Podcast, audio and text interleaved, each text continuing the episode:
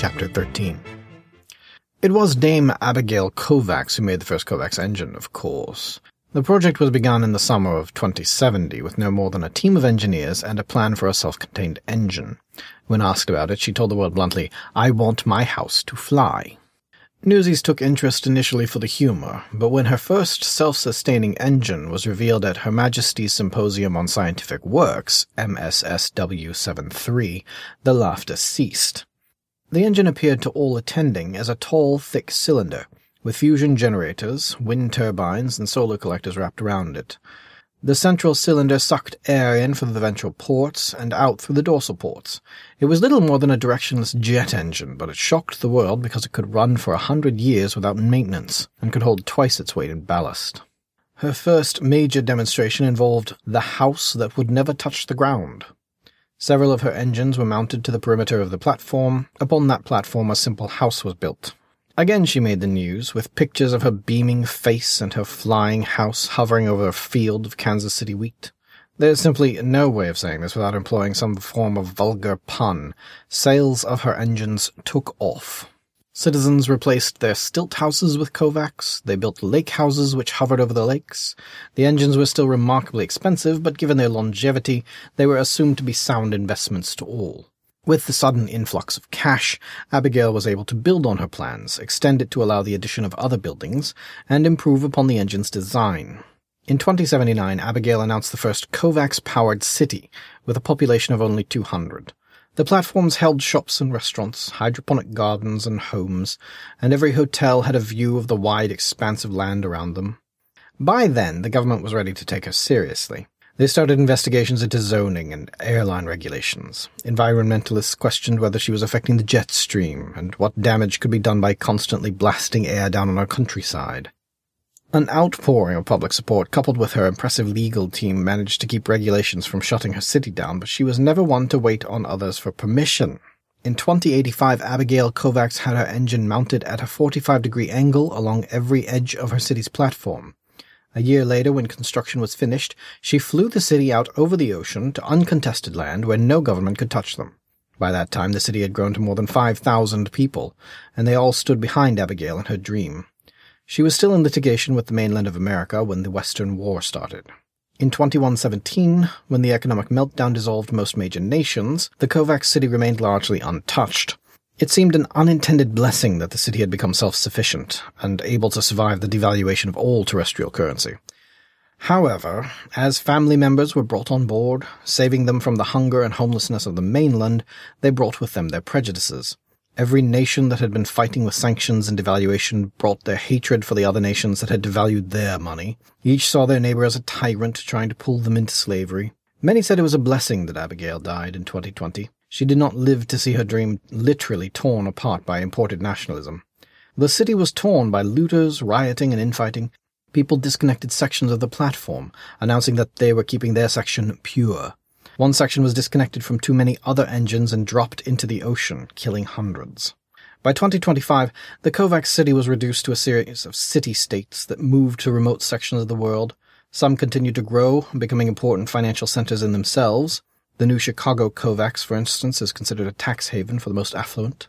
While others have specialized in agriculture, the Bremen Kovacs is well known for its 15 layers of hydroponic crops hovering over the western shores of Dakhla. Many of the rich still purchase Kovacs engines for the floating homes, but the stories of whole flying cities is generally discounted as a logistical impossibility from our distant past. Excerpt from Man and His Sky by Carrie Stefanik. Dizzy stood in the center of the office and watched Olivia walk away. He muttered, What is going on there? Aster sneered. Let's just say she doesn't love her family enough. Dizzy turned and grinned at him. There are times, Aster, when I could knock that sneer off your face and I don't even know why. Seriously, I don't even understand what you're talking about, and I'm still ready to put you on the ground. Aster fumed. Well, I'd like to. No, you really wouldn't like to see me try it. Aside from the fact that I could probably paste you one, there's also the lingering fear in your eyes of what would happen if you raised a hand in anger to your king. Dizzy sighed and rubbed the bridge of his nose. He turned to Just Cause and said, Well, what do you think of them? Bunch of whiny privileged warmongers. They send men off to die and get teary over some animal. Dizzy frowned. How many men? Justin blinked at him. Dunno. All of them. No, I mean, how many men are dying? I could probably get those numbers, but I suppose you can just rattle them off from memory. Nah, media blackout keeps the plebes in the dark. But surely there are funerals. There must be wailing widows. It ain't proper mucking the grief. You really don't know, do you? Can you name a single dead soldier? Yeah, Justin scowled down at the ground. Yeah, I know a couple. Dizzy crossed his arms over his chest. A couple. That's all you know. Aster sighed. Are we done here? Justin took a step toward Aster, hands balled into fists. Aster smiled. Oh, yes, please do. Dizzy stepped between them and said, Don't. Just scowled at him, eyes blazing. Why not?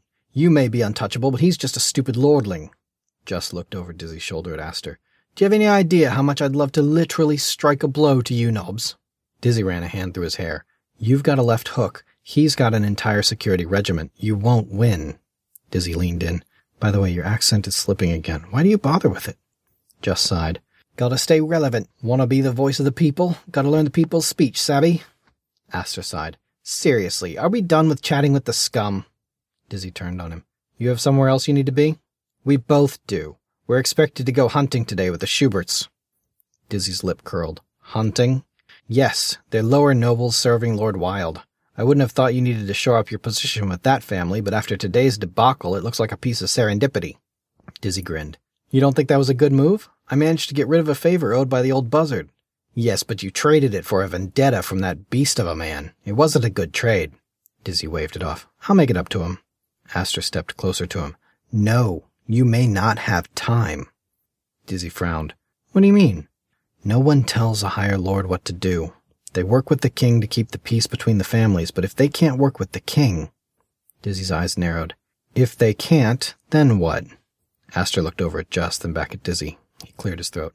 Nothing, my liege. It's just, look, I'm only saying this for your benefit. I mean, I've got no great love for you, but your resentment to the king is well documented, sir. Now tell me, what happens if they can't work with the king? Just barked a laugh. Ain't it obvious? Warmongers only think in terms of allies and corpses. Aster shrunk back. He shrugged and said, Well, many kings find that their reign is shorter than they'd like. Dizzy sighed and looked back at Just. You see what I have to deal with? Now I have to give this man a gun and we go riding.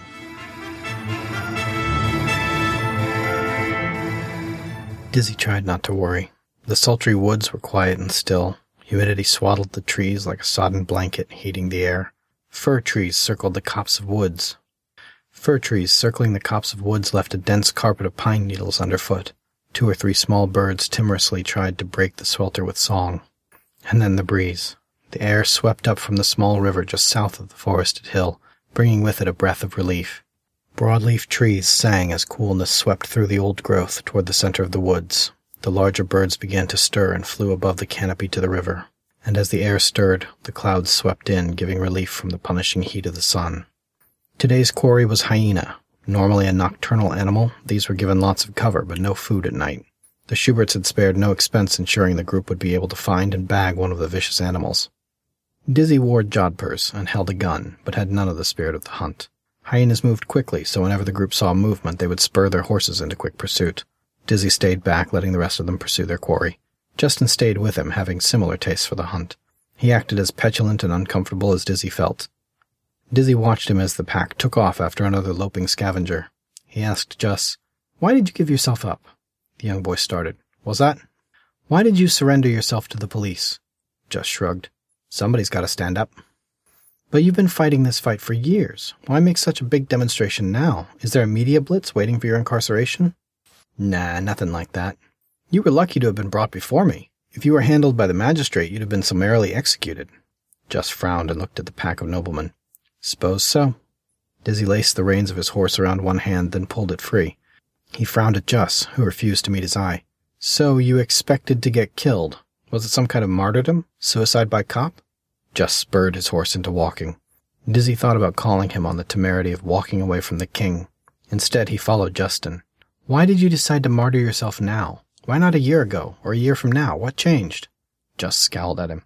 You can hold me if you want, but I won't be grilled. Their horses ambled for a moment longer as Dizzy looked through the tree line, searching for the others. He turned back to Jess.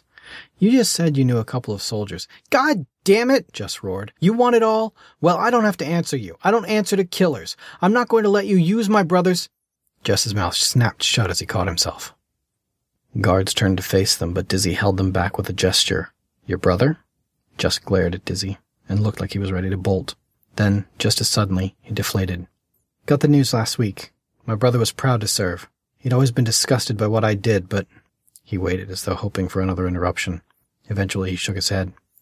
I was just trying to get him home before it happened. Dizzy nodded. I'm so sorry. Just's head shot up, but Dizzy held out a restraining hand again. I really am. He took a deep breath and said, I know this won't mean much to you, another promise from another nobleman, but I'm doing what I can to end this. Before Just could answer, Aster rode up to them. He glared at Just, then looked at Dizzy. Is everything all right, my liege? Dizzy nodded. Yes, we're fine. Go on back to your game. Aster smiled. What's wrong, sir? No stomach for the hunt? These are vicious predators, you know. Dizzy frowned. I thought they were scavengers. Aster shrugged. They'll kill when they want to eat. Besides, if you don't want to kill one, you can still go for the capture. Dizzy leaned back in his saddle and said, Listen, both of you, I think I'm being followed. What? Aster looked around them, standing in stirrups. Dizzy groaned. Thank you so much for being subtle about that. Justin chuckled at them both. I don't see anyone. Nor do I, but I keep seeing some movement out of the corner of my eye. I feel stupid even mentioning it. Maybe it's one of the brutes. I doubt it. Whatever it is, it's pacing us. It's been with us for most of the day. Aster shrugged. It's probably your nerves then. He grinned at Dizzy. You know, I just realized you should have asked your friends from the press out here. They'd love to see this. Dizzy looked back at Just. With people writing songs about how we hunt while men die, I don't think it's quite the image I want to get across. Justin rolled his eyes and looked away. Aster shook his head. A king shouldn't worry about his image. It should come naturally, and everyone should just have to accept it. The rest of the hunting party caught up with them again. You missed it! Wendell bagged a big one! They pointed at the youngest of their group. Dizzy smiled at the young man. Congratulations. You must be very proud. The boy beamed with pleasure at the praise. Aster frowned at the young man, looking between him and Dizzy. He shouted, I'll get the next one! and took off into the woods. Dizzy sat shaking his head at the lordling. True to form, the others dashed off after him, and just as they did so, Dizzy saw the shape in the forest move to intercept them. He didn't bother looking at it this time, but spurred his horse on toward the movement.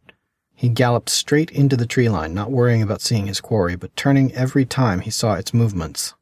Branches tore at his hair and clothes, but Dizzy leaned down to put his head against the horse's neck and spurred the animal on. Each time he saw it move, Dizzy turned to intercept. The creature was fast, but the king's horse was a beast of incredible breeding and training. It leaped easily over bushes and branches, tore into greenery that blocked him, and followed Dizzy's every instruction. But despite the high-born steed's immense strength and speed, the quarry faded away. He simply couldn't see it moving anymore. Dizzy reined in the beast and sat panting in the saddle. His mouth was lathered and shivering with exertion. Dizzy stood up in the saddle, casting about to see if he had just missed it. He frowned and sat down hard in the saddle. Damn it! He stroked the horse's flank. Must be a mechanical. I'm fairly certain no flesh and blood creature could best you. The horse chuffed and pawed at the ground, as though ready for the next run. Dizzy grinned and looked around, trying to get his bearings. At some point, he had become so intent on the pursuit that he lost track of where he was. Dizzy wheeled the horse around in preparation for their return when the tree next to him burst open in a cloud of splinters and chaff. Dizzy ducked instinctively, then looked back at the tree. Smoke was issuing from a hole in the tree just inches away from where his head had been. He dropped low against the horse and hissed, Scepter! High velocity projectile. Shot came from the northeast. Likely a rifle based on the time from report to striking. Who? Too far away. You should get to safety, my liege. Dizzy turned his mount around. Northeast? I wouldn't advise it, sir. Dizzy spurred his mount into a run. Again the horse ran at an astonishing speed, undistracted by the surrounding flora. They ran true and broke out of the tree line to see the rest of the hunting party standing around. Dizzy stared at them and they all stared back. Most of the lower nobility blinked at him, shocked. Aster seemed unsurprised, and Justin just sat quietly, watching him. He was still panting as he said, Who just fired? Aster answered, When, my lord? Just now, back that way. Aster shook his head. Nothing that way, my liege. We were hunting to the east. We'd just returned when we realized you hadn't joined us. I heard the report, but I assumed it was you shooting. Dizzy looked back at Justin, who was still wearing the angry expression he'd had when Dizzy left. Dizzy looked at the gun still cradled in the crook of his arm. Could it have been Justin, as revenge for his brother? Or Aster, in the hope of his father's ascension? He looked at the minor nobles, all of whom seemed uncomfortable just being there. Any of them could be a hired gun, Bought by Dunham, or even Lord Wilde? Were you all together just now?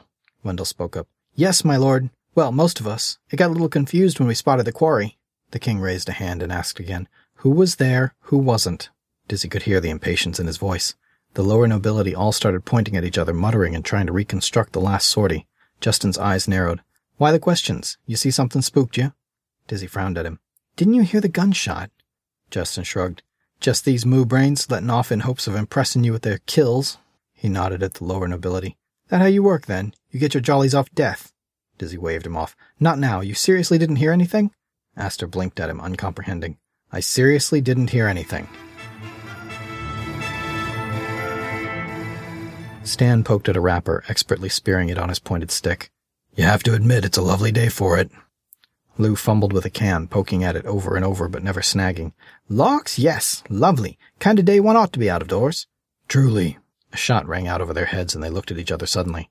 Can't say I'm enjoying the bird song, though. Lou screwed up his forehead and concentrated on the can sitting two feet away from him. Never was much for hunting myself. Stan twirled his stick around his wrist, landing it expertly in the trash bag on his hip. What of the king? Do you think he enjoys the hunt? Lou shrugged a bit. Suppose he must if he rides along. I wonder, will he go for the canary or the cub? Lou looked away from his target to frown at Stan. I should think the yellow lady would make the better queen, but I don't think she's game. No, but these days the bear girl's claws are out. Ah, so the king is left at a razor's edge. Two choices, neither interested. Not just the two. There's a Slav in the wings, if tales be true. Widowed before she was wed, I believe. Russians. More bears. Well, I doubt the new king has any taste for that treat. Lou took another stab at the can, which rolled lazily out of the way. Is he even prowling? He'd best be. Homeland needs an heir. Near collapsed at the last untimely. Truth. And not exactly endearing himself to them what would make another untimely. Have you heard of the king's deal? I had it from the maid that he's paying the lizard by stealing from the bear.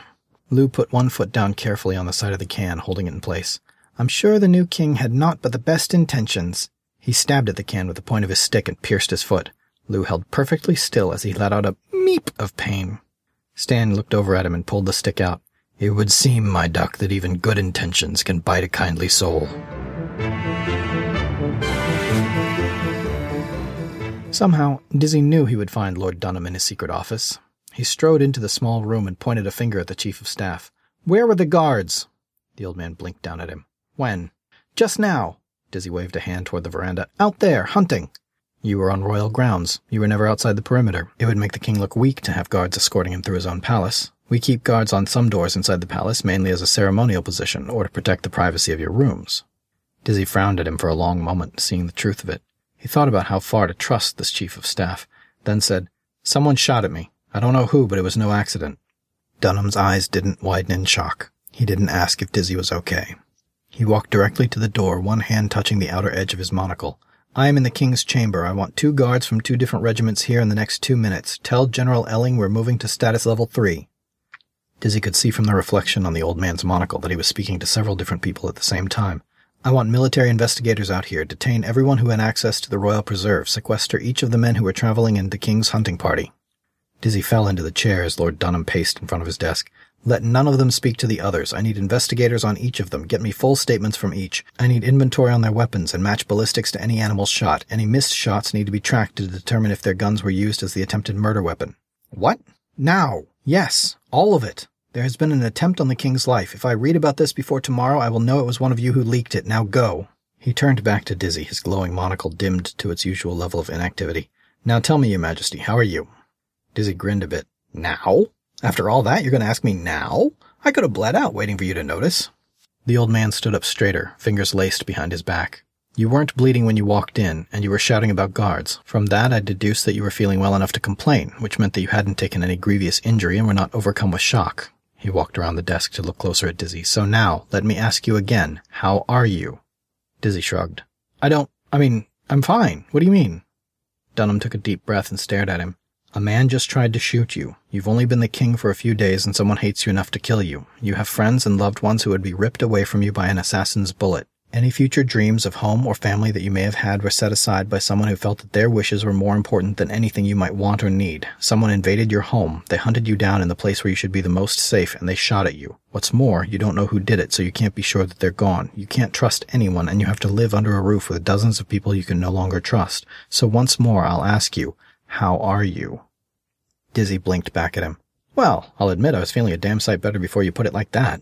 How is your body handling it? Any shaking, dizziness, shortness of breath? Dizzy frowned. No, no, I feel fine. Lord Dunham nodded. Then it hasn't hit you yet. It will soon. You should retire for the night. It's only six o'clock. I'll have the doctor give you something to sleep. What about the concert? Tonight's Just Cause's concert. We will postpone, sir. All preparations will be in place. You got us a Kovacs for the venue? Yes, sir. The Miscreants band have been brought in by Hopper and they are already set up. I've ensured that all of the upper nobility know about the concert. And the commoners, they'll be there too? Dunham sniffed. If they can afford airfare up, then yes. He took a deep breath. My liege, the investigator will want to talk to you before too much time passes. Dizzy raised his hands, palms out. Really, that's not necessary. I mean, it's not. The old man raised one eyebrow. Not that important? I believe that's the shock speaking. The nation nearly lost its second regent in a week. That matters to us. You'll find that we investigate all threats on the king's life. No offense, your majesty, but you've been a witness to a major imperial crime. We will, of course, attempt to make it as easy on you as possible, but you are currently our best witness. He gestured at the door of the office. If you would just give us an hour of your time, my liege. As Dizzy was leaving the office, a whole group burst into the king's bedroom. Four guards, a doctor, a military investigator, and his assistant. The doctor got to him first, shining a light in his eyes, prodding his whole body for injuries, bruises, or unexplained marks. She held his neck for a moment, counting to herself, then let him go without a word. She wrapped a thin cord around his bicep, then held one eye open. The cord changed color, going from black to red, then settled on a soft green. She ripped the cord off of his arm and started making notes on a smartboard as the investigator walked up to him. The investigator was a barrel-chested, bald man wearing a fine suit. His assistant was a nebbish little man burdened with tools, books, and papers. The investigator shook his hand. Your Majesty, it's an honor to meet you. His voice was soft and smooth, comforting and warm. He led Dizzy over to the bed. If you could just have a seat, I had one or two questions I'd like to ask you. Dizzy nodded. Yes, yes, of course. Fire away. He thought he could catch the investigator off balance with the joke, but the man only smiled warmly. Why didn't you fire back? Dizzy blinked at him, so he asked again. When they shot at you, why didn't you fire back? You had a weapon, didn't you? Well, of course, but, well, it just didn't occur to me. I see. It's perfectly natural to want to run away in a situation like that. Dizzy straightened. I didn't run away. In fact, I turned in the direction of the shot and took off after them. Why did you do that? Well, to catch them, of course. Dizzy couldn't understand this line of questioning. It seemed so obvious when he was doing it. So you had a weapon. You were faced with someone who was armed and dangerous. You didn't flee, but you didn't fire on them either. What were you planning to do when you caught up with them? Dizzy took a long moment to answer. I guess, I guess I thought I'd reveal who they were. I was more curious than scared, I suppose. Looking back on it, he felt like a fool. He frowned at the investigator. Where are you going with these questions? The man smiled. I just wanted to put you back in the moment. Now that you're in the moment, tell me, why didn't the shot kill you?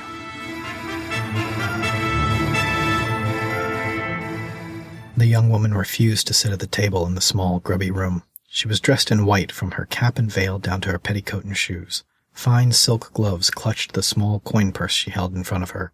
The gloves ran all the way up to tuck under the sleeves of her sleek white dress. The dress was a classic style, but its lines were sharp and fashionable.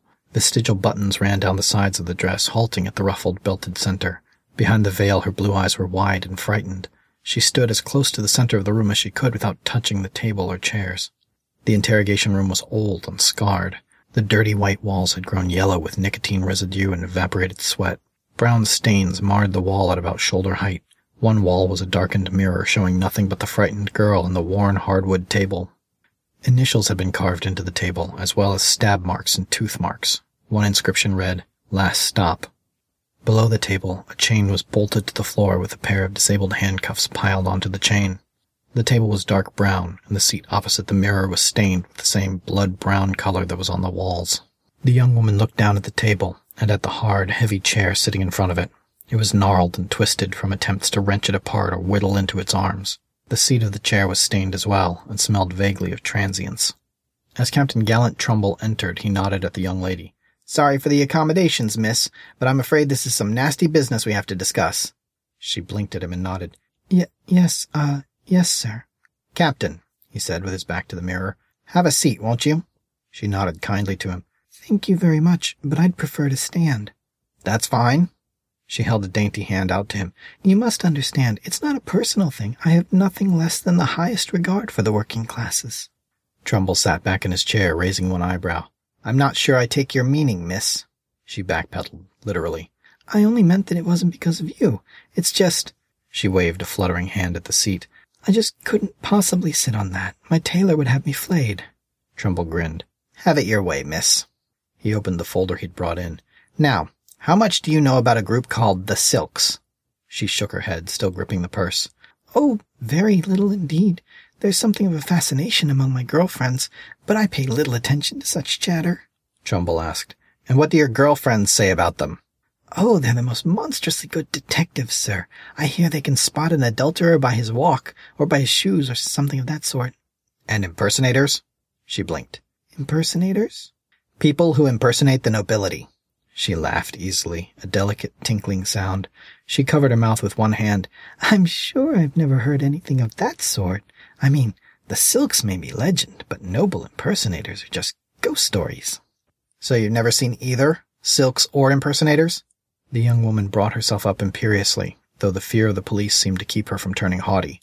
I'm sure I would never associate with anyone who knew such a person. Trumbull waited as she turned away for a moment, then turned back, a bit of an excited gleam in her eye.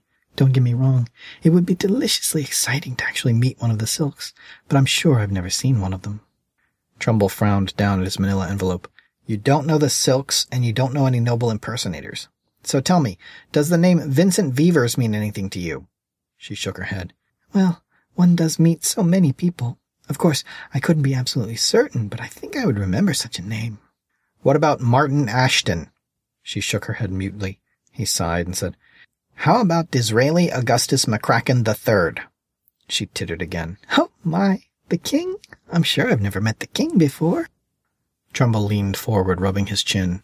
He wondered vaguely if his source was just playing him, saying this girl could help him find some history on the Vevers boy. The young lady leaned forward slightly to catch his gaze. If that's all, may I go? Trumbull's mind raced. This was his last chance. The trail ended here. Everything pointed to this girl who honestly didn't seem to know anything. If he let her go, it was over. No, miss. I'm afraid I'm going to need to hold you over the evening. Tomorrow I'll present you to the magistrate, and you can explain to him why you aren't giving us anything. She blinked at him. The magistrate? Why, that would be Magistrate Avery for this district, wouldn't it? Uh, yes. Trumbull had never met the man before, but he knew the name well enough. She waved a hand at him and pulled a comb out of her tiny bag. Oh, well, let me call him for you. He's a dear friend of my father. They play darts most evenings. I'm sure we can handle this quickly. A little crease formed on her forehead as she looked at the projected contact screen. It is after work hours, but I can just call his home. Captain Trumbull shot up to his feet, reaching for the com. That's not necessary. You have a trusting face. He smiled uneasily, his forehead sweating. If you say you don't know, then you don't know.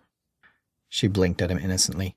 Are you sure? It would only be a moment. I'm sure he'll understand once I tell him I'm in police custody. Trumbull could feel his social aspirations slipping away. No, no, that's fine. I'm sure it's not worth worrying him. Please, I insist. The door banged open and the large figure of Sir Bedregair pushed through the frame. The young woman's face drained as she crumpled into the chair. Oh dear. The unused com dropped to the table and shut itself. The large man turned his sightless eyes on the girl, grinning. Language, my lamb. Now we have played our games. That time is past. Now we come to the time of truths. The young woman threw her purse on the table and leaned back against the chair. Of all the people in all the world, the large man took a step closer to her, wagging his finger. You don't know how long Bedregair looks for you, little lamb.